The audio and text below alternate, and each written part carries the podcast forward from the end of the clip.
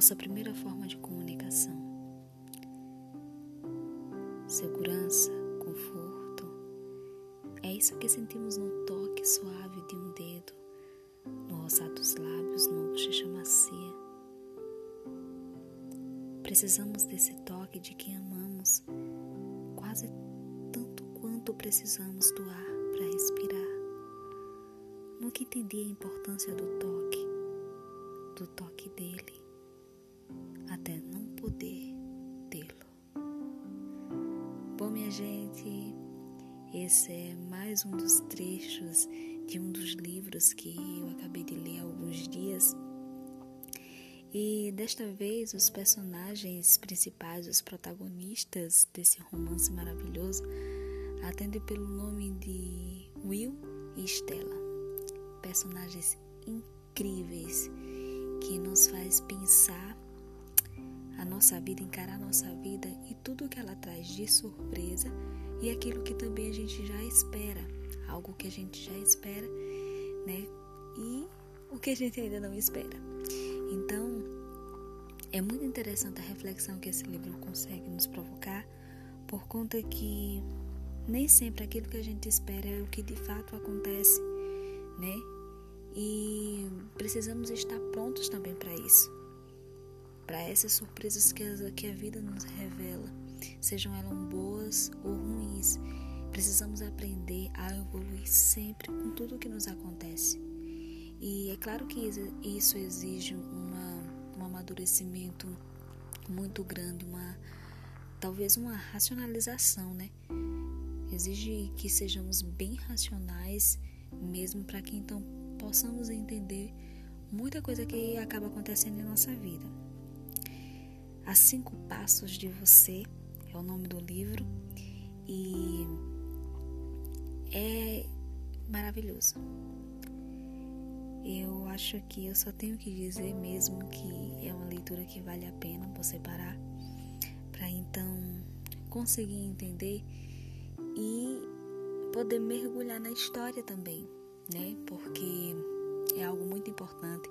Assim como o livro Juntando Pedaços traz, nos faz pensar em doenças que até então a gente não conhece ou pelo menos ouviu falar pouquíssimas vezes, como a prosopagnosia.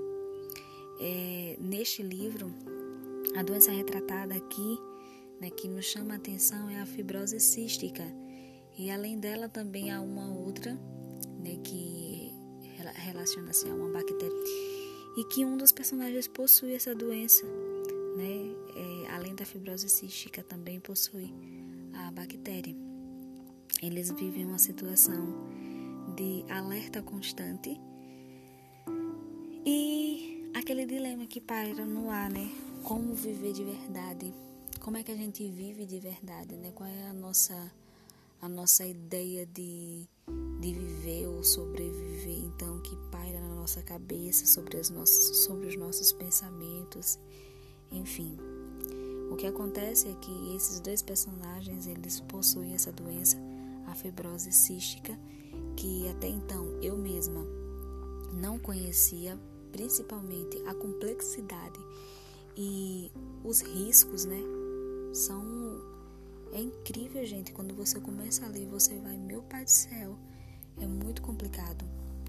Eu não sabia, por exemplo, que depois de um transplante de pulmão, a durabilidade de vida mesmo dos novos pulmões para aquele que recebeu é de 5 anos. E que a pessoa que sofre de fibrose cística tem que manter um nível de restrições muito grandes, né? São bem cautelares mesmo. Então, assim, é algo que a gente não sabe. A gente pensa que depois do transplante vai ficar tudo bem, vai dar tudo certo. O que, na verdade, não é bem assim, no sentido de dizer, não vai precisar se preocupar com mais nada. Não, exige sim muitos cuidados que eles precisam ter. Mas o que eu não sabia mesmo, que me assustou, foi saber que a durabilidade, digamos assim, né? O tempo de vida dos novos pulmões para aquele que recebeu é de 5 anos. Claro que para essas pessoas, né, que recebem é uma vida que eles até então com essa doença não vivem, né? Não podem ter. Então, assim, é algo surpreendente, super recomendo. Não vou mencionar o nome dos autores, por conta que eu nem sei pronunciar, para ser sincera. Mas, enfim, a obra A Cinco Passos de Você é maravilhosa, certo? Existe o filme. E no próximo episódio eu vou falar um pouquinho também sobre as minhas impressões sobre o filme, né? Já que todo filme que nasce de um livro é super criticado, não assim, no sentido sempre negativo, né? Mas sempre que a gente vai assistir a um filme que a gente sabe que a origem dele vem de um livro, então a gente tem uma visão bem crítica, né? Sobre essa produção, essa releitura, digamos assim, né? Uma adaptação. Então, no próximo episódio eu vejo vocês, quer dizer, eu falo com vocês e a gente discute um pouquinho mais sobre essa obra incrível. Cheiro, pessoal!